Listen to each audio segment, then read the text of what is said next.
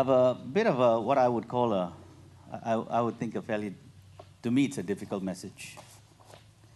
Um, I, the title of the title of my message is the efficacy of church life. You know, it's I wasn't aware that uh, Kev was going to be mentioning about uh, you know over the last two years the burdens that you know many of us have been carrying, and today the, the church is, I've, I've been reading this book on unity and uh, talks about just the fracture that's in churches. Today, uh, when you come to church, it's about people that are double jabbed, triple jabbed, no jab, um, jab exemptions, um, uh, mask, ex- mask exemptions, exemptions, wearing mask. Do I wear? Do I? Should I not? Should I? Uh, if something happens, then you know I've got to isolate for seven days. So we've got different camps in church. The church isn't the church that we are familiar with. So I want to put to you, I want to put this to you. Does the future have a church? Does the future have a church? Um, we heard today that, you know, our, our tithes and offerings are down. And it's not just us, it's probably, you know, various different churches. Our tithes and offerings are down by 40%. Uh, our childcare income is down by 25%. Our income from our um, uh, Cardinia, which is our Jacob's estate, is down by 70% we hire this place because thankfully we're not a church that just occupies this place two days a week, but sometimes even seven days. But even that has been reduced because there are genuine concerns. And in fact, I'll put it in the context of fear, right?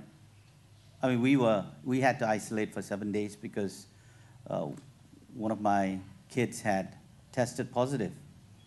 And you know, then it becomes really oh gosh, I can't even go out. I've got to be very careful. You know, do I inform my neighbors? Do I don't? Do I this? Do I that? You know, there are just so many. Uh, who else was with us? And so there are so many things to consider that it creates the sense of anxiety, creates the sense of concern.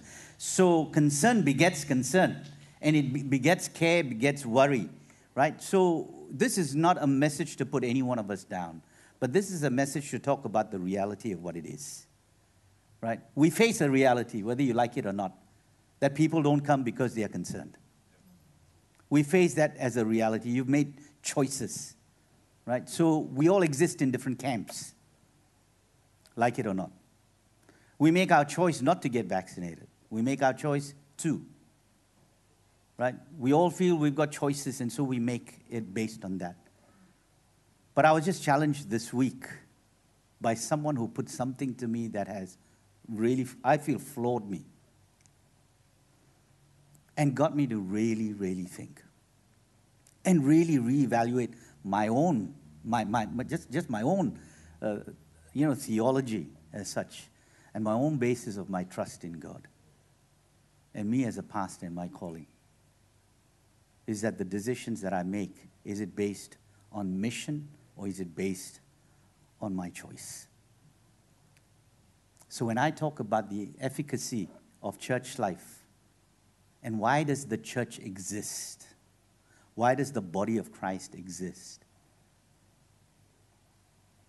We got to look at it from that context.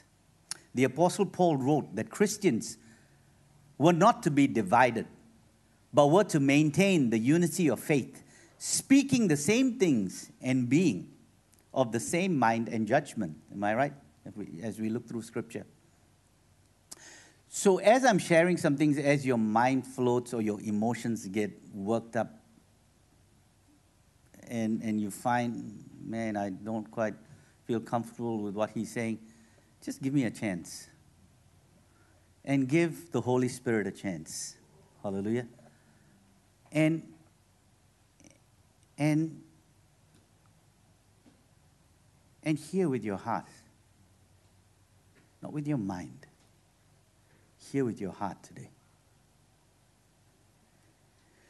Is such a thing really, really possible? Unity in faith. Speaking the same things and being of the same mind and judgment. Is such a thing really possible? Or due to our fallen nature, the damage of denominationalism as well?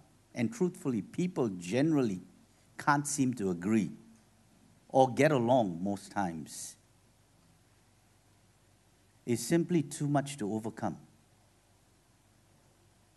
Do we seriously think that there is one body, and do we seriously believe that the church is united? That's a question I want to leave with us today because you've got to examine that in its true essence, in the essence of the Word of God. Not in what the world presents or not your own notion and idea and your experience. I've got I've been a believer for 40 years, so I've got my own notion of what unity is and often thought it was. But I doubt we are. We have a statement on this side one church, one heart. but I've, I've come to believe that that is a that is a statement that I don't know whether we've arrived as yet. I think we experience pockets of that, but is that what the word of the Lord is saying?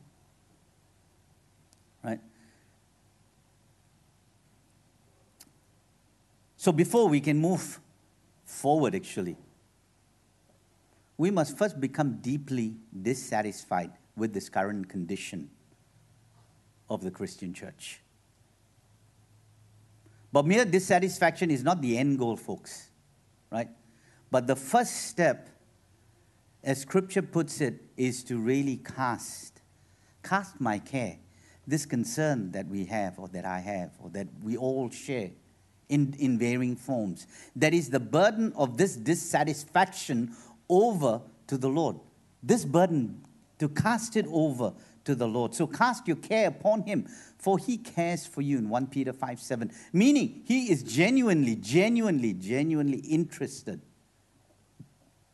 in hearing what you are deeply concerned about. He is genuinely.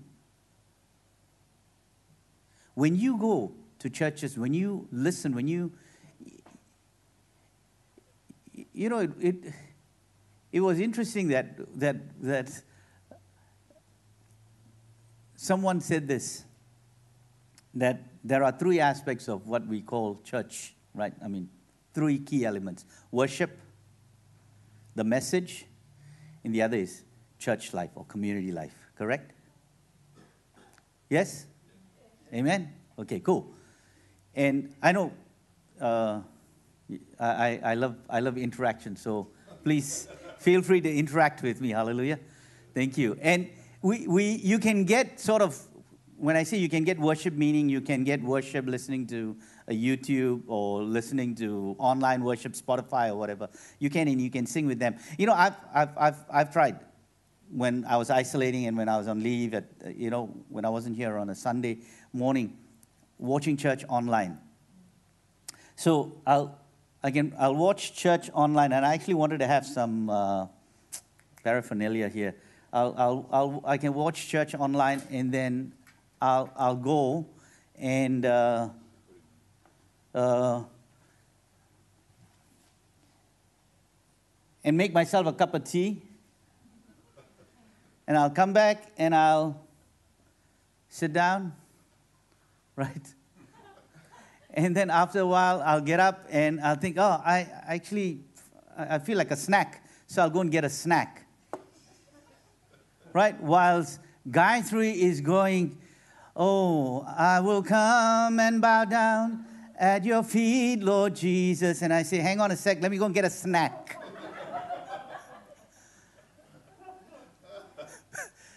we do that, right? And then Rachel will go, He is faithful, He is glorious, whoo, He is. And then I'll say, oh, That's okay, I'm by myself. What am I to do? Stand up and down. who, who else am I going to dance with here? Okay, Rachel, you go for it. I'll just go and grab something else. You know, all of that happens, right? You are laughing, you know why? Because you do that, I'm sure. Or you at least know some people do that. So engaging in it is not easy because we have given ourselves permission to disengage. So we stay home and we disengage. Truth be told, please be honest with yourselves. Let's be honest with ourselves. Don't pat yourself at the back and say you're really engaging. If you are, it's amazing. And sometimes that needs to happen. Folks, what I'm really addressing is a core issue, is a root issue, not just in your life, in mine, in the life of the church, the state of the church as we are in. Hence, I ask the question Does the future have a church? Because it depends on you and I, on how we navigate through this. It's not necessarily the government, it's the enemy that has come with an onslaught. Right? And we are fighting a force that needs a different sort of fights.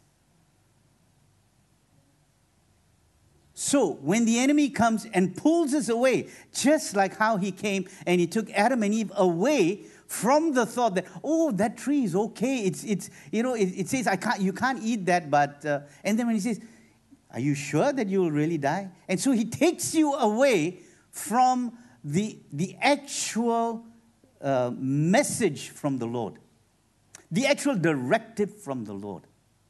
And the directive from the Lord to the church is this to us as disciples is what? Go and make disciples.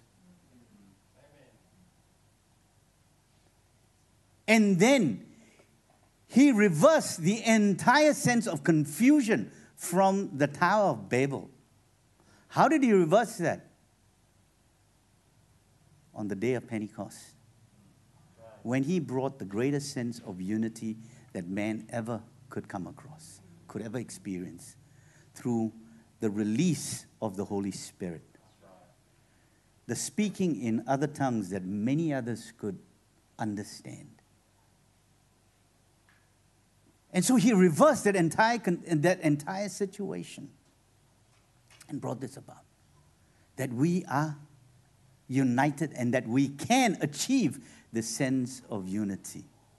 But, church, for those of you who are watching online and here, please, you know, when, when, when Kev was saying about we have a circulation aspect, you know what I thought? Not blood, I thought people. We all circulate.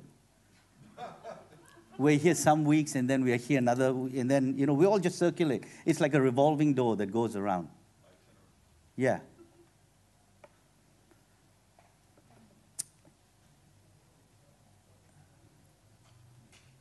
Godly sorrow leads to repentance. Right? So the first thing I said, I mentioned about this dissatisfaction. The second aspect is this, this element where it says God, godly sorrow leads to repentance. Amen? So the second thing that we need to do to see change happen is, is what?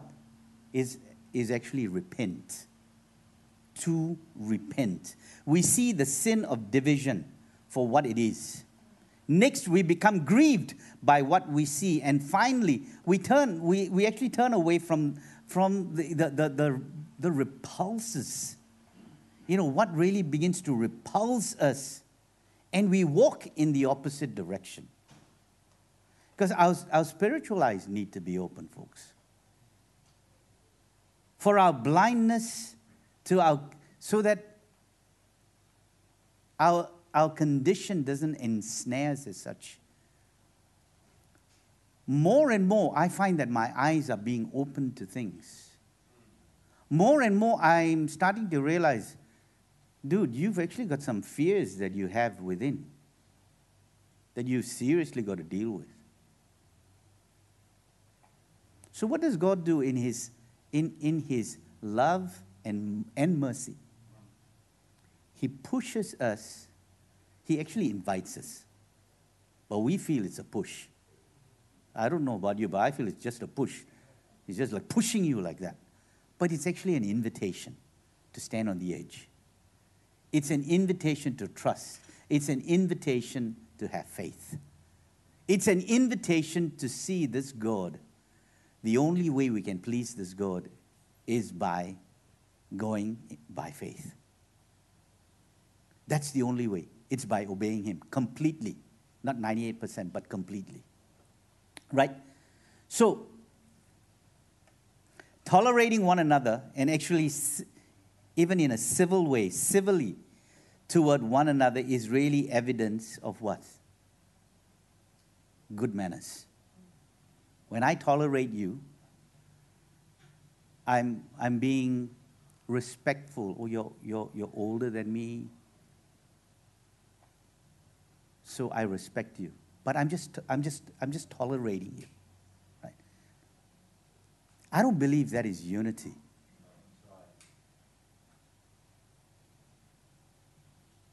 Civil behavior alone will not set us, set us apart from the world. Living in a polite world does not make us one. Let's be peacekeepers, not peacemakers. Let's just keep the peace. Just keep the peace, guys. Let's just keep the peace. Don't say anything to ruffle, you know, how people think and what people will say. But then on the other hand as well, don't go and egg people on too. The Lord says to always speak the truth in love. If we don't know how to speak it in love, then don't speak the truth.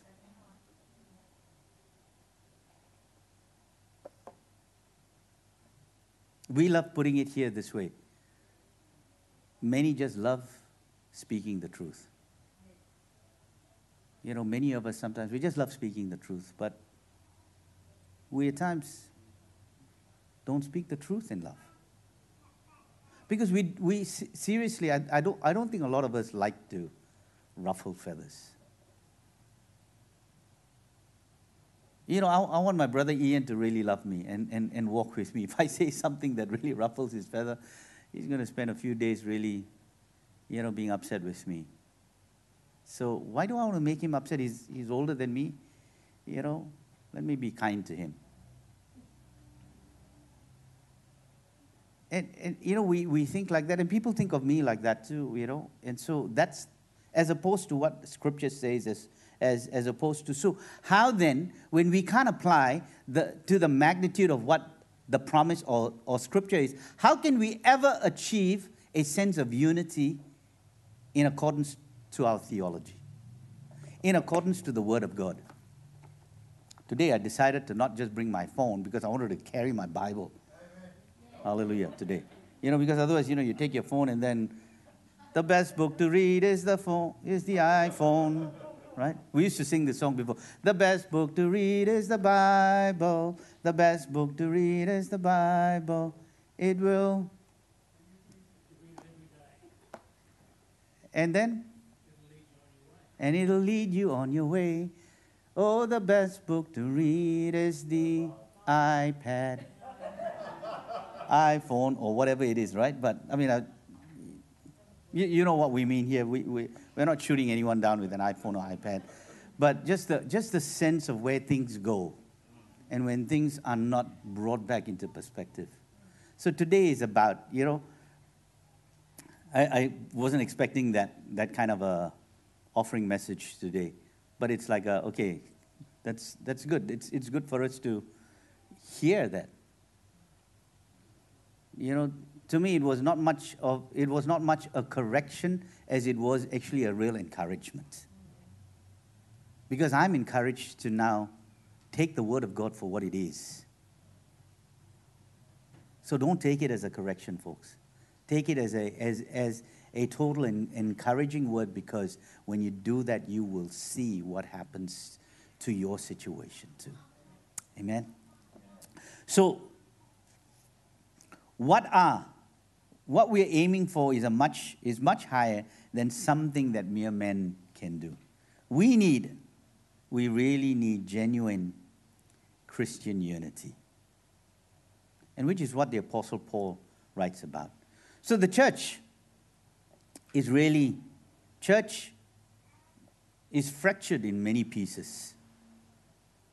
You know, it's like a 5,000 piece puzzle that needs to be put together. And if you've worked on puzzles like that, you realize that it takes patience, it takes time. And when one piece is missing, it's a horrible thing. You know, you work through everything and you suddenly find one piece is missing. And so church life is like that. There are so many different pieces of the puzzle. And so we begin to wonder why is it that we haven't completed the puzzle because there are missing pieces, folks. So just out of out of curiosity, are you aware that there are 38,000 different denominations?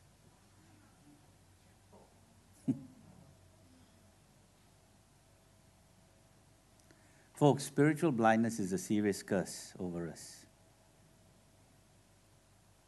There are believers who are grieved by our disunity, but there's little evidence that most Christians are aware that, the, that sorry, of the, of the division that exists, or much less bothered by them. So we are, we're grieved by disunity, but what are we doing in, in, in regards to actually really doing something serious about it? Because church div- division is as natural as fish is to water.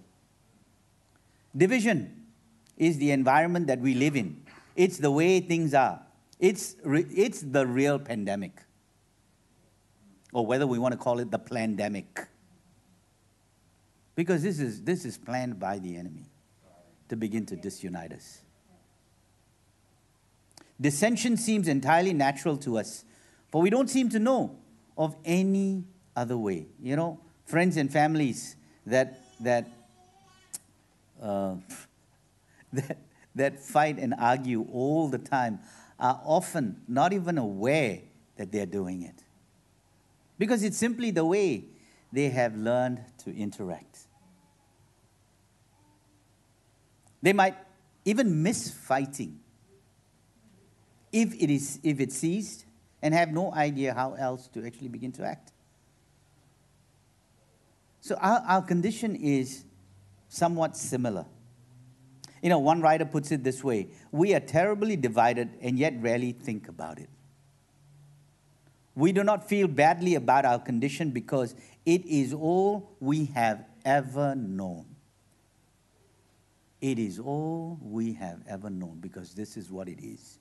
We have not tasted the unity of heaven. We have not fully tasted the unity of the kingdom. We talk shop, but we don't shop shop.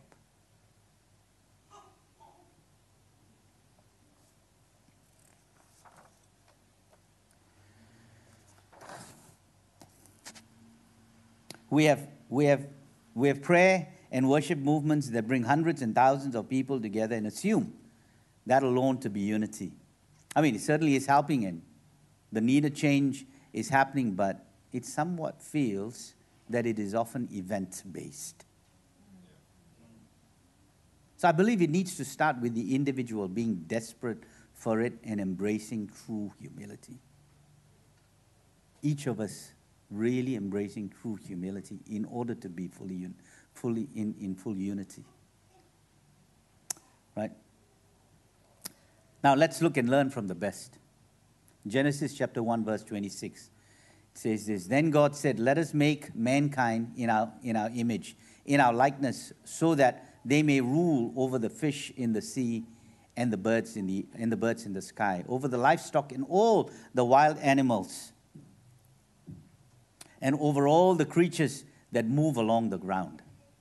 Here we find that in the presence of true and total unity, that which was spoken actually really happened. Because the Trinity, it says, let us make men, not let me, right? Let us. So within the context of the Trinity, when there was, within the context of the Trinity, there was just, there was just total unity. There was not a speck or an iota or, or, or, or, or, or a, a piece of puzzle that was missing. It was perfect unity. And when perfect unity spoke, something happened. Friends, that's what I want to, I really want to emphasize that when perfect unity spoke, something happened. Hallelujah. I, I, believe Psalm 133 says is that when brethren begin to dwell together in unity, the anointing begins to flow. Amen. Not your idea, not my idea of unity. It is his notion, his idea of what unity is. So everything that we know of as creation simply happened as a result of total unity. Jesus in John chapter 10 verse 30 says this, I and the Father are one. Now, in that chapter, he refutes the Pharisees for wanting to stone him on the charges of blasphemy because he says he and the Father are one. But he draws their attention to the works that he is doing and says this in verse 37 Do not believe me unless I do the works of my Father. But if I do them, even though you do not believe me, believe the works that you may not that you may know and understand that the Father is in me and I in the Father. So here's a powerful portion of scripture that says that this sense of, of, of unity and oneness made it work because, note, Jesus was also 100% man. And he functioned in miracles as that. Because there was this sense of, of, of real total unity. So we see the power of oneness that really displayed the true essence of unity. There's one more passage. Instead, this is in um, Philippians chapter 2. Instead, he gave up his divine privileges and he took on, he took the humble position of a slave and was born as a human being when he appeared in human form. What was that all about? What was it about for Jesus? Instead, he gave up his divine privileges. Folks, as you're joining us online, what, what do you think that passage is telling us about that Jesus had, had undertook? Instead, he gave up his divine privileges.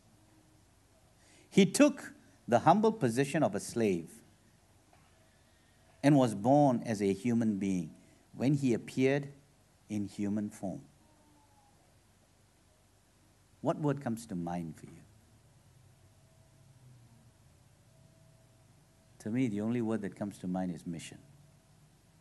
That he was so consumed with the mission that he was willing to do what it took in order to fulfill that mission. And if that mission meant I have to take on this form, I will do it. Because the mission was the most important. Could you imagine Jesus, the Father, and the Holy Spirit having a conversation of differing opinions? Jesus says, Father, before I agree, I'd like you to send the Holy Spirit to recce the place. Send him down to planet Earth to first check out the viability of human response. How many are actually going to be saved? If I do this, do you think we'll get our target? What's your target, Father? Can you imagine that kind of conversation happening?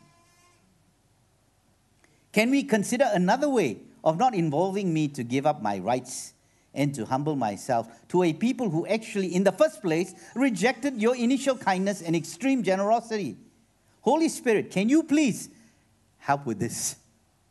Because dad doesn't seem convinced that we gave them the world and they decided they decided in their greed and and and and, and wants to want more and handed that over that ownership to the serpent, to Satan. Now, Satan rules the world, and I have to go and attend and masquerade for 33 years in the form of a human to reclaim the very thing that was simply give, that was given to them and they simply gave it away.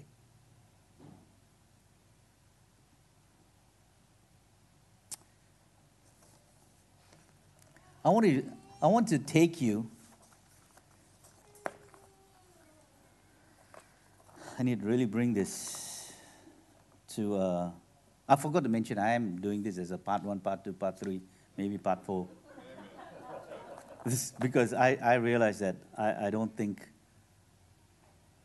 I, I don't think I can fluff over this. And I, I, I really don't want to. Because I feel an indictment from the Lord. I feel an invitation from the Lord to really begin to, to delve deeper and, and, and speak about the context of the church. He's giving us an amazing opportunity to reframe things, to begin to re, restructure things.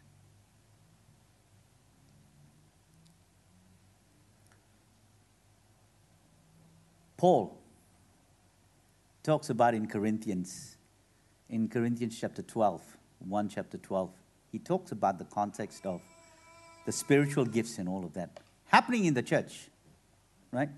So let, let me give you a, a, a quick brief, um, in, a, a, brief background of the church in, in Corinth.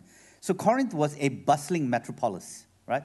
Metropolis, rather, with three harbors on a rugged coastline where good, with, where good seaports are rare to actually find, right? Julius Caesar rebuilt Corinth as a Roman colony in 44 BC, employing the services of a widely diverse population of uh, veteran legions, freed slaves, and so on and so forth. He conscripted, uh, conscripted all of them, right? The rebuilt city was less than 100 years old when Paul really established the church there. But it was a hustling and a, and, and a bustling place.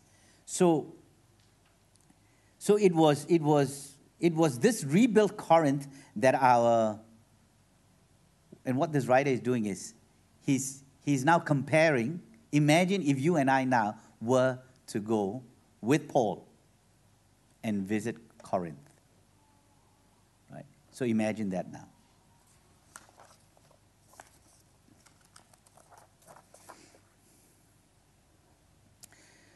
So there had been a great harvest of souls upon Paul's visit to Corinth, with many new converts added to the kingdom of God.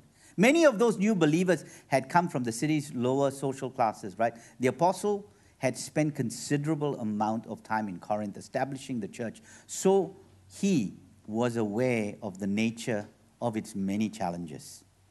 Even though the move of the Holy Spirit had been mighty in Corinth, the church had a tendency towards spiritual immaturity.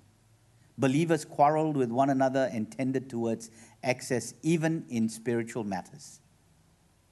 So the Corinthian church was blessed by, as I mentioned, spiritual gifts, but at the same time was overly tolerant of moral, moral failures amongst its members.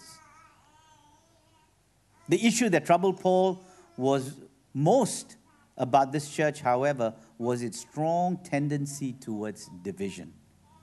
I'm with Apollos. Right? And so there were different, different, different, different bands, different, different groups. I'm with this apostle. And in fact, he actually says this, frankly, he says, calling them a bunch of babies. He says, I fed you with milk and not with solid food. For until now, you were not able to receive it. And even now, you are still not able, for you are still carnal. For where there are envy, strife, and divisions among you, are you not carnal and behaving like mere men? So he's speaking on the context of division. For when one says, I am of Paul, and another, I am of Apollos, are you not carnal?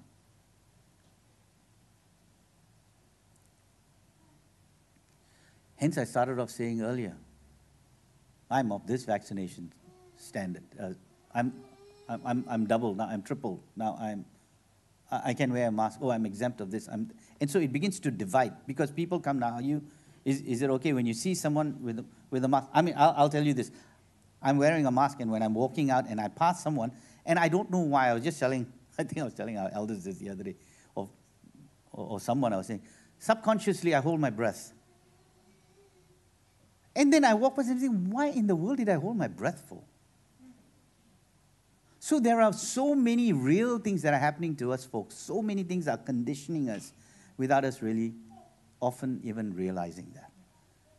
And so the Word of God, the theology of, and, and, and so when, if you come to church and if I just give you, you know, uh, milk, what's the point? If I just kind of, you know, make you feel good and, and, and go home, oh, it was good, you know, he, he shared some really nice things and stuff like that. And so you go, no, that's not what church should be. we should really address particular issues that's really dividing the church.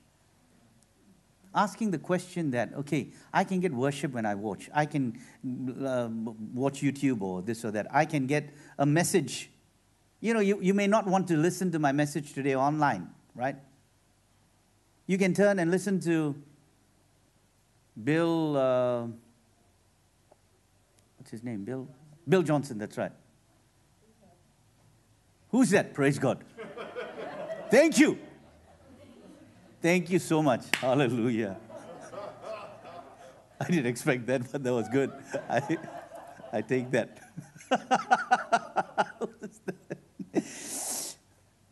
but but the third aspect of, com- of communal living, community, friendship, you cannot get it on a virtual platform. And you know, I feel bad that we have, in a way, as well, just pushed a lot of people to a virtual platform.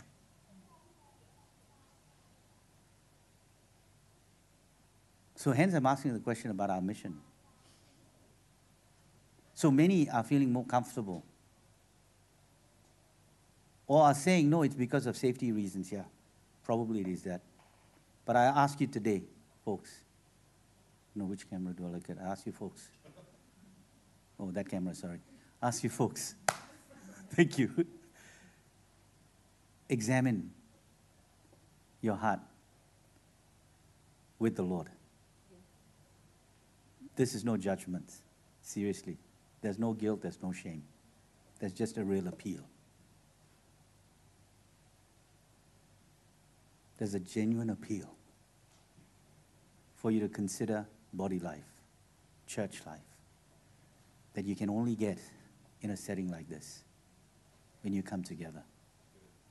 You can have your worship, you, you, can worship to some extent, but you cannot worship the way you worship in this house in a corporate setting.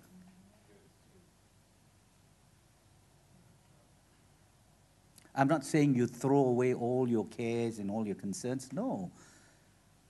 But bring it into the context of the real sense of what God is actually speaking and saying to you. Revisit that once again. Ask yourself, what is it doing to you deep within? What is it doing to the body? What is it doing to the church? Because next week I'll talk about the context of Ephesians 4 6, that each one of us are contributing one to another. So the absence of one matters. It really, really does. Right? So, to the church at Corinth, which, to, to the church of God, which is at Corinth, to those who are sanctified in Christ Jesus, called to be saints, with all who are in every place, call on the name of Jesus Christ. This is what Paul begins to say. Right? He begins to encourage them because here he's talking about the context of them still needing milk at this place, right? And then he takes them, and now this writer begins to say this now. Imagine now we go back into Corinth now. So he walks to, to Corinth, and as he goes to this Grecian city, right, in Greece. And it says, We've, we, we traveled for a short time. So this is Paul and his newfound friend. So it is us going in, right? We traveled for a short time when we noticed a large wooden sign situated off to the side of the road. Welcome to Corinth was carved deeply into this dark wooden signage. Surrounding the sign was a knee high wall of mortared bricks with, with, with, with bright flowers planted in the moist ground around the post and all of that. And now Paul says, That's new. I didn't see that before. So the large Greek letters were easy to read even from a distance. Beneath the welcome to Corinth sign was another long, narrow sign which was suspended from the sign above by, a shiny, by the shiny brass chain. The lower sign read, Population 756,816 people. As we drew nearer, we saw that below the population sign hung still another. It was a long and narrow like the one above, but smaller. In orange letters read, Corinth, Corinth's churches and synagogues welcome you. Below that sign, hanging from it, were a dozen, were dozens and dozens of still smaller signs, all hanging in neat rows, connected by chains, forming three long columns, and so on and so forth. As he drew close enough to read the rows of smaller signs, Paul stopped and simply stared.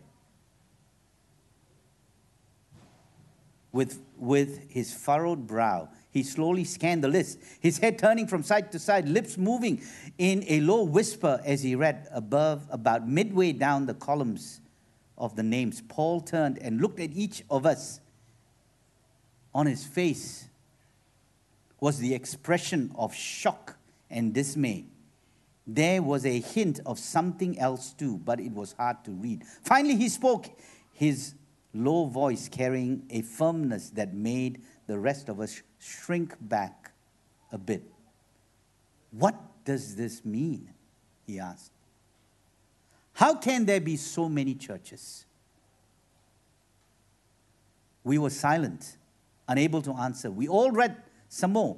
There were a lot more of names on that sign, and except for one or two, none of us ever heard of them. Some of the words sounded familiar, but had never seen them used in the context of a church name. Familiar sounding words like Baptist, Pentecostals, Episcopalian, Congregationalists, Presbyterians were used more than once, but were joined with other words like first or free or united, as if to ensure that most that those reading the sign would recognize that they were somehow not the same as other churches with similar names. Other names such as Lutheran, Wesleyan, and Methodist were entirely foreign to us. Some signs used words like Catholic, Orthodox, Reformed, Latter day Saints, and Jehovah. We were familiar with the words, of course, but not in the same way in which they were used.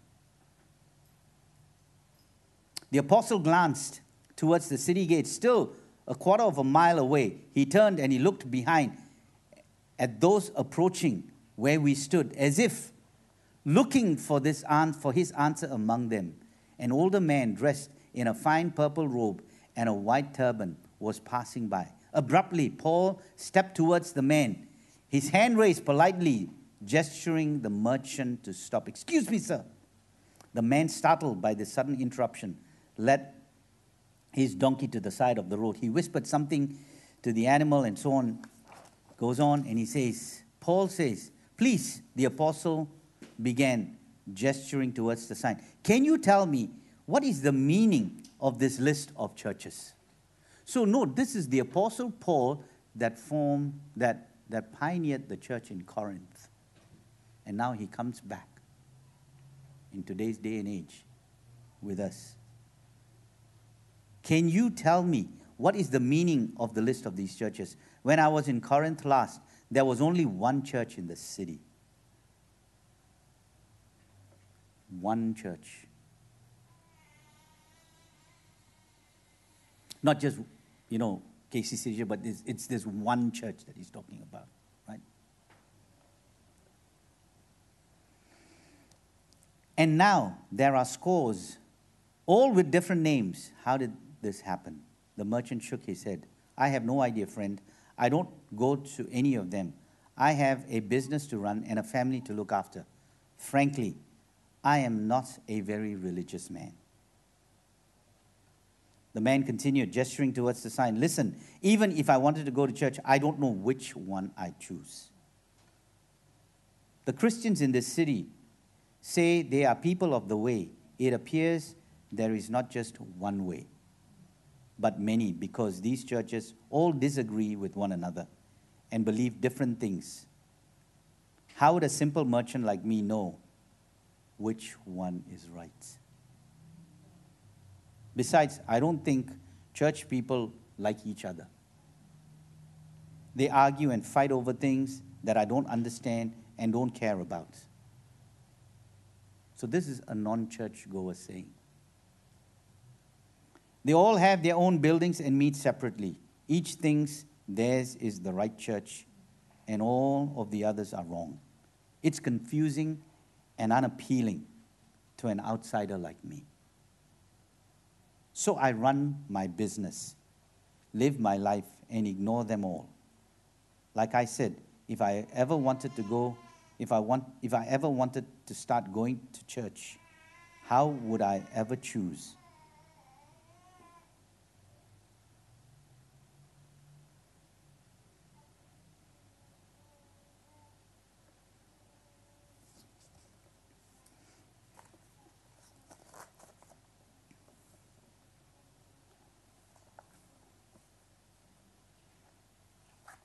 the word of the Lord says that if we are, if we love one another and if we're united, the world will know.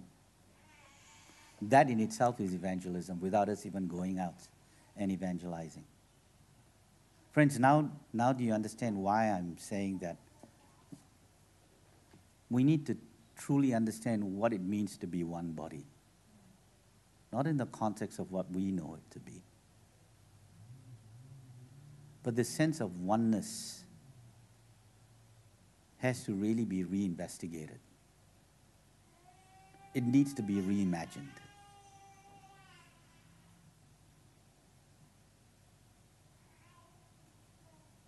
You know, I'm, I, I, I, I've been really struggling to, to even share this because it's, to me, it's not an easy message because I, I feel responsible. How can, a, how can any pastor not feel responsible? How can any elder, any leader, anyone in ministry can't be responsible? As I've shared with, with our staff recently, I said there's a difference between blame and responsibility. None of us, I'm not blaming anyone here, but I'm saying that there is a responsibility element that we need to consider, that we are responsible for where things are. Let me just close with this.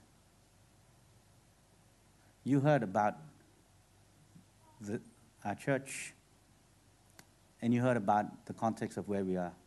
I mean, we just shared with you financially where things are. And we know the hardship of, you know, genuinely people are going through, people have lost jobs, they've lost so many different things. But also, the, the point is this that I think when, when you don't come, you probably don't consider the value in giving. But you know, when God that's why I say He invites us or we feel pushed. I didn't feel an invitation. because I can't feel an invitation. I can't feel an invitation for, for a pay cut. I can feel an invitation for a pay rise. but for a pay cut, no way.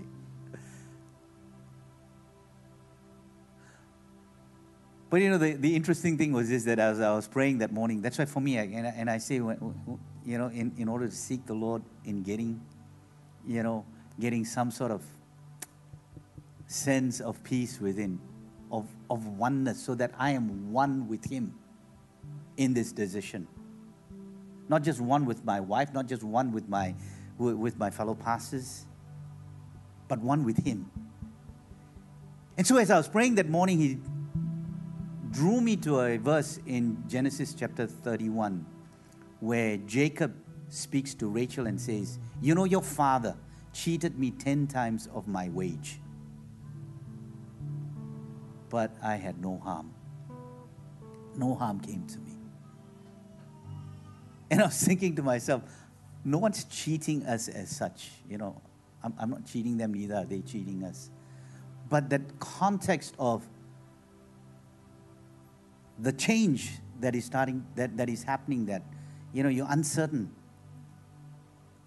That brings the sense of, of anxiety, of concern. What next, Lord? Do, do I even have the right to share this at church? Does it feel like as if I'm twisting their arm? Absolutely not, folks. Don't ever give because you feel that. Don't ever. Do it because you feel it is a lead, a leading from the Lord. Do it because it's a principle that you find in Scripture. Because when you only when you stand on a principle will you will you benefit from that principle. If you do it because someone has forced you, you will not ever benefit from that. So then you must ask yourself, why can't I trust the Lord in this then?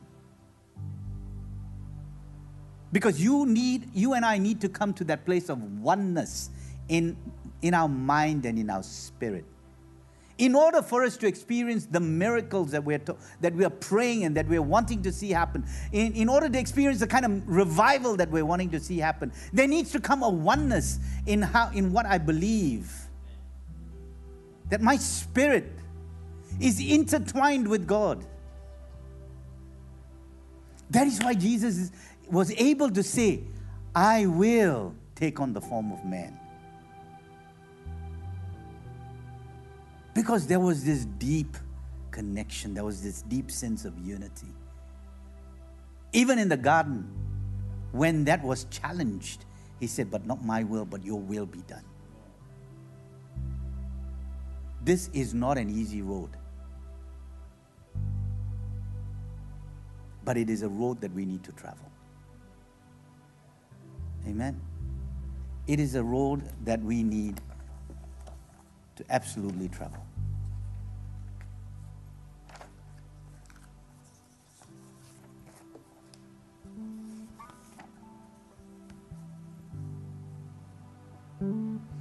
Just as a body, though one, has many parts, but all its many parts form. This is in 1 Corinthians chapter 12.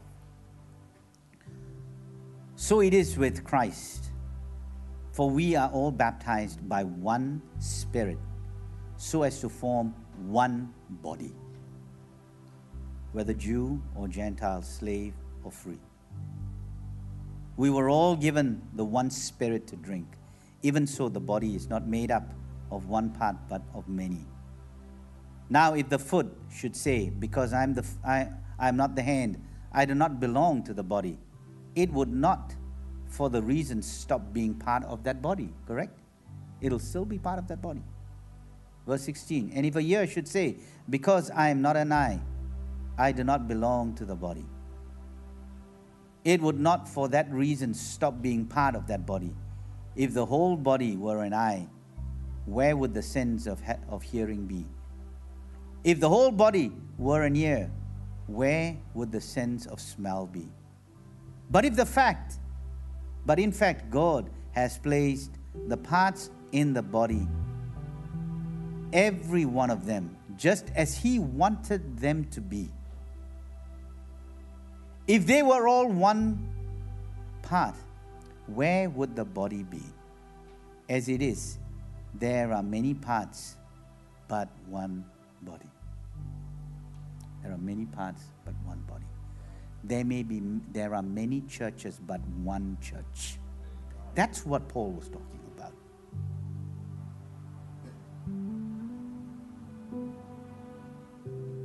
You know, a, a pastor who's now a mentor to us told me this when we first planted. Can we use the name of your church, Casey City Church? You know, you call it Casey City Church in Casey. And it said,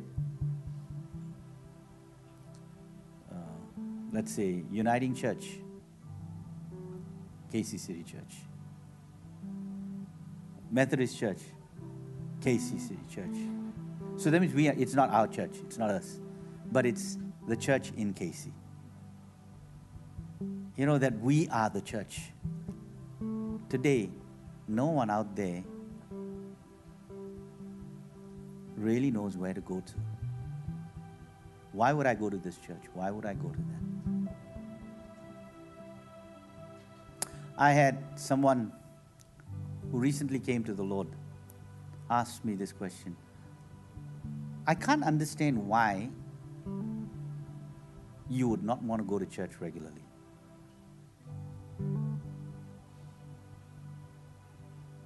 I didn't know how to answer that.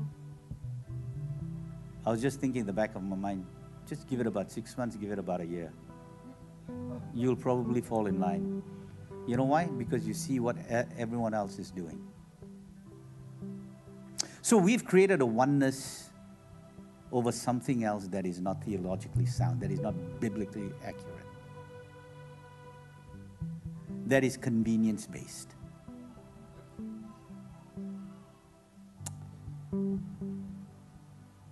So the, the, the eye cannot say to the hand, I do not need you. And the head cannot say to the feet, I don't need you.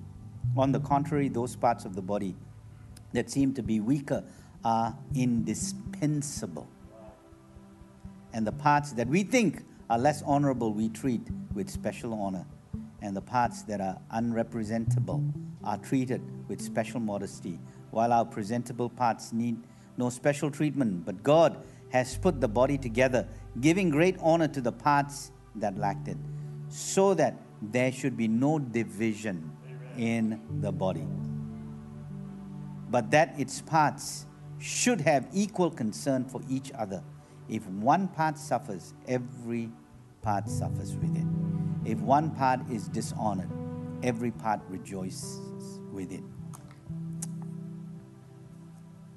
Folks, I, I, I don't want to do this thing of trying to kind of soften things and re explain things. I'm sharing it as I feel led to share, and I want you to really take this to the Lord. And I want you to answer this question. Anything and everything that you make as, as, as decisions, whatever decision that you make, flick that decision through the context of the mission that Jesus himself considered. The mission. Amen. Let's bow our heads. Mm-hmm. Thank you, Jesus. Just take, take a moment and just reflect in. We're not going to sing another song just gonna just gonna end here today. So for those of you who are joining us online as well, folks,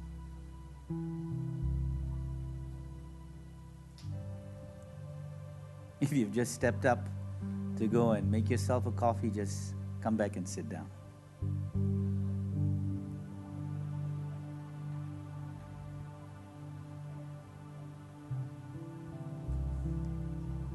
Just sit and just reflect and say, Lord, how am I adding to division? How can I add to unity? Again, we're not talking about uniformity here, we're talking about unity.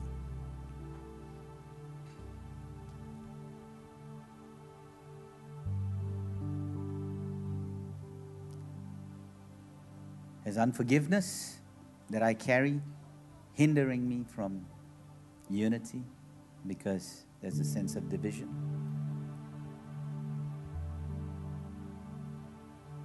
Has unbelief, has fear, worry. whatever it is. Say, Lord, I cast my care upon you. For I know you cared for me.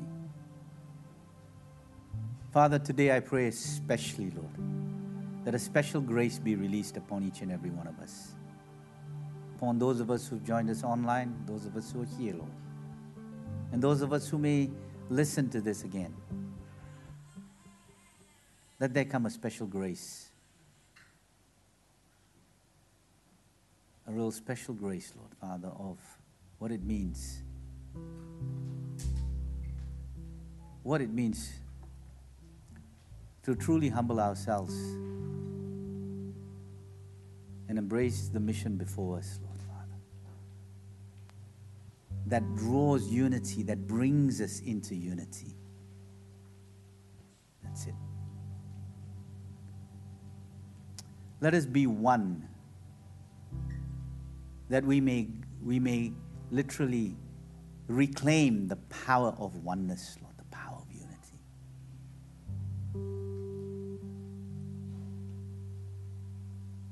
Lord, we're thankful that there is hope in this because you've shown us how, that, how possible it is. You've, you've displayed all of that to us. So today we are, we are whilst maybe uncertain, there is a certainty that in you we can actually really achieve this, Lord. Because your word says we are one spirit, we are one faith, and we are one body. Father, we bless you, we thank you. May your face continue to shine upon us, Lord, this week, these days before us, Lord, as we reflect, as we reconsider, as we reimagine, Lord.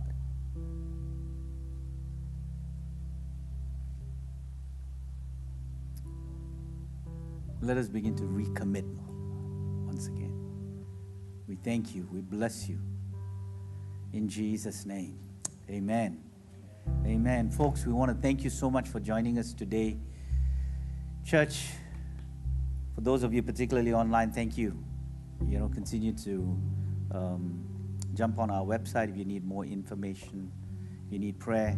Please feel free to come forward. We'll be more than happy to pray for you. God bless you. And and the, oh yes, sorry, and the AGM, for those of you who are members uh, in particular, please, AGM